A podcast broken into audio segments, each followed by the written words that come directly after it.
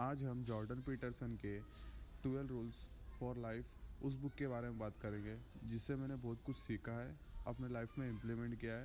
वो पॉइंट्स के संग आपके संग शेयर करूँगा, ताकि आप भी अपने लाइफ में इम्प्लीमेंट कर पाएँ।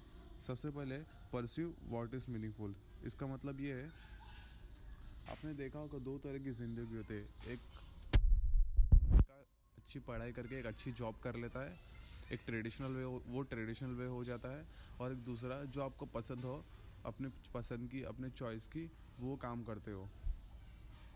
आप जो ट्रेडिशनल वे करते हो, अच्छी, खासी पढ़ाई कर लेते हो, एक जॉब कर लेते हो, आप सोसाइटी में एक अच्छा नाम कमा लेते हो अच्छा इमेज कर बना लेते हो अपने डैड के सामने, अपने फैमिली मेंबर रिश्तेदारों के घर पे, उन सब के सामने एक अच्छा इमेज बना लेते हो।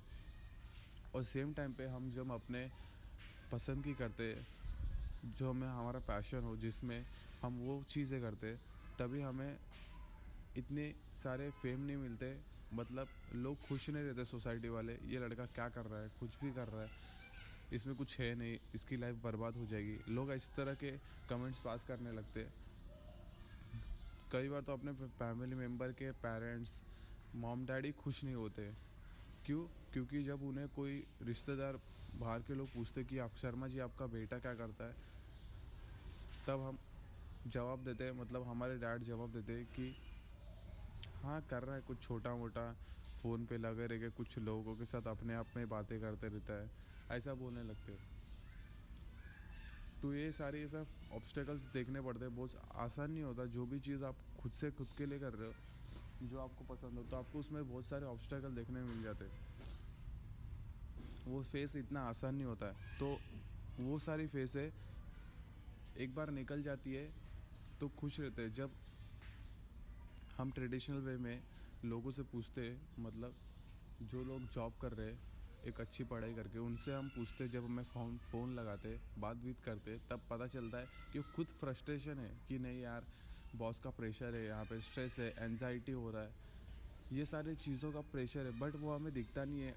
बट वो लोगों के सामने एक इमेज बना चुके हैं तो लोगों को भी दिखता नहीं है कि इसका बैकग्राउंड पे प्रॉब्लम क्या चल रहा है। और जब हम अपने पसंद की करते जो हमारा पैशन है, वो सारी चीज़ें करते तब तो हमें बात में समझ में आता है। जो लोगों को, जो लोग बात, गंदे कमेंट करते थे पास करते थे, सिर्फ़ ताने मारते थे, वो लोगों को बात में समझ में आता है कि हाँ ये जो कर रहा था, ये अच्छा था। बट हमें बोलना नहीं चाहिए था उस समय, जो वो कर रहा था, हमें उल्टा कॉन्फिडेंस देना चाहिए था, तभी लोग बात में रियलाइज़ करते और अच्छी अच्छी कॉम्प्लीमेंट देते और बाद में सोचते भी है। इतना लेट हो, तब तक बहुत लेट हो जाता है। दूसरे पॉइंट्स की हम बात करेंगे। टेल द ट्रूथ इसका मतलब क्या है? जो भी आपके मन में है उस सारी बातों को हमेशा सच बोलने की ट्राई कीजिए। एटलीस्ट झूठ ना बोले। सच नहीं बोल पा रहे हो तो झूठ भी ना बोले। आप अपने आप को जब सच बोलते हो, तभी लोगों के सामने एक अच्छा इमेज बना लेते हो। एक अच्छी स्टैंडर्ड बना लेते हो कि एक बंदा है, कोई एक एग्जांपल देता हूँ। सपोज़ एक आदमी आठ सिगरेट पीता है, फिर भी वो बंदा झूठ बोलता है कि हाँ मैं सिगरेट नहीं पीता हूँ। तो वो लोगों से नहीं झूठ बोल रहा है, अपने आप से झूठ बोल रहा है। तो आपको अपने आप से झूठ नहीं बोलना है, अपने आप से हमेशा सच बोलना है।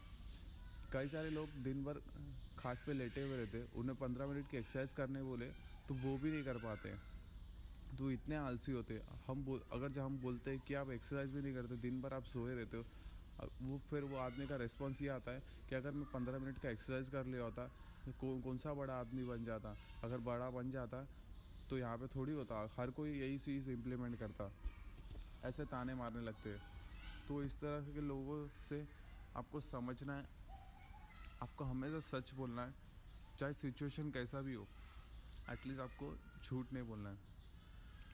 अगले पॉइंट्स की हम बात करें assume that the person you are listening to might know something you don't मतलब ऐसा कई सारे पॉइंट्स होते हैं, हम छोटी छोटी चीज़ें होते हैं, हम उन चीज़ों में लड़ पड़ते हैं, जिनका कुछ वैल्यू नहीं होता है, जिनका कुछ नॉलेज ही नहीं होता है मतलब बेफालतू का हम लड़ते तो हमें, हम आपस में कई बार तो अपने दोस्तों के संग लगते, लड़ने लगते हैं, हम कई बार अपने दोस्तों के संग ट्रिप प्लान करते हैं घूमने जाएँगे हॉलीडे में समर वेकेशन में। एक बंदा बोलता है मनाली जाएँगे। दूसरे दोस्त लोग बोलते हैं, केरला जाएँगे। नहीं तीसरा बोलता है, गोवा जाएँगे। तीनों, हम तीनों एक दूसरे से के लिए, जीतने के लिए, एक दूसरे से जीतने के लिए हम कई बार झगड़ा कर लेते भाई, बात तो सुन लो, उसको कोई अच्छा लोकेशन मालूम होगा मनाली का। ये बंदे को गोवा कुछ अच्छा पता होगा, ये बंदे को कुछ केरला कुछ अच्छा चीज़ पता होगा। तभी तो वो बोल रहा है तो एक बार बात तो सुन लो, तीनों को, एक एक बार बात सुनो तीनों की। आपस में डिस्कस कर लो। हम कई बार डिस्कस करने की जगह झगड़ते हैं तो हमें नहीं, हमें डिस्कस करना है, सब बातों को समझ के। फिर आगे हमें एक्शन लेना है कि हाँ ये चीज़ सही थी। बिना मतलब का झगड़ा करके कुछ फ़ायदा नहीं है लाइफ में। आप ऐसे झगड़ा करते रहोगे लाइफ की जो सिचुएशन है, आप जिस बारे में आप बात करते पिकनिक जाने के लिए, वो और प्रॉब्लम जाने की वजह और प्रॉब्लम क्रिएट हो जाएगी। तो आपको ऐसा नहीं करना है। आपको जो भी चीज़ आपको समझ में नहीं आ रही तो आपको एटलीस्ट डिस्कस करना है। डिस्कस करके आप अपने बातों का सलूशन निकालना है और समझना है। अगले पॉइंट्स की हम बात करेंगे। Be precise in your speech मतलब आप जो भी बोल रहे हो, आपको क्लियर कर कट बोलना पड़ेगा। मतलब कई बार हम कई सारी बातों का जब हम डरते, हम सच्चाई होते, फिर भी हम बातों को डरते बोलने के लिए। तो हमें डरना नहीं है। हमें क्लियर कट जो भी बातें है, हमें बोल देना है, ताकि लोगों को समझ में आ जाए और लोग हम एक्शन ले पाए। आप जब भी अंडर कॉन्फिडेंट बात करते हो तो आप अटक अटक के बात करते हो और आप सही से बात नहीं कर पाते और आधा अधूरा बात करते हो। तो आधा अधूरा बात करने से वो नॉलेज डेंजरस होता है। हाफ़ नॉलेज ऑलवेज भी डेंजरस तो आपको ये काम नहीं करना है। आपको जो भी बात है, आपको क्लियर कट टू कट बोलना चाहे आपकी गर्लफ्रेंड हो, आप पसंद करते हो, आपको प्रपोज करना है तो आप क्लियर कट टू कट बोल सकते हो।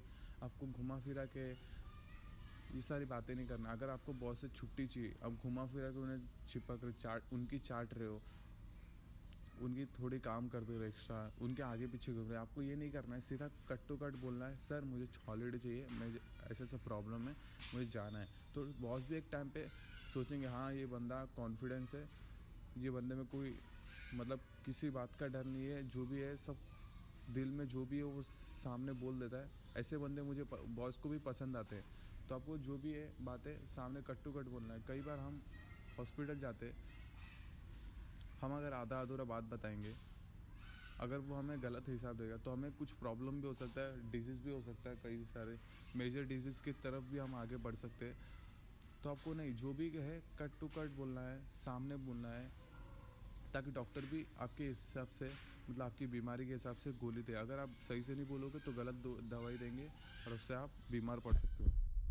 अगले पॉइंट से हम बात करेंगे do not bother children when they are skateboarding इसका मतलब क्या है? कि आप